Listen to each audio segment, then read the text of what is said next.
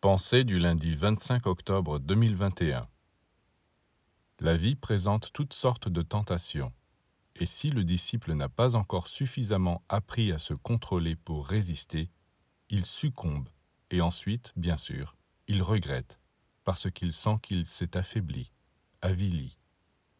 Pour la majorité des gens, c'est normal d'être tenté et de succomber à la tentation.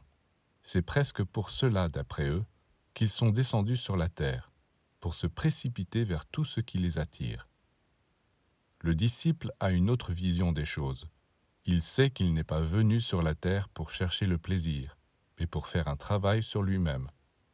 Alors, pour éviter toutes sortes de déconvenues, avant de se lancer dans une entreprise, il se dit En faisant ceci ou cela, je satisferai mes désirs, bien sûr, mais quelles seront les répercussions de ma conduite sur moi et sur mon entourage? Et il réfléchit.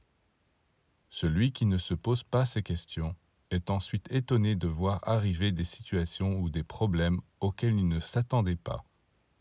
Eh bien, justement, il ne doit pas s'étonner. Ce qui lui arrive était à prévoir. Les conséquences sont toujours prévisibles.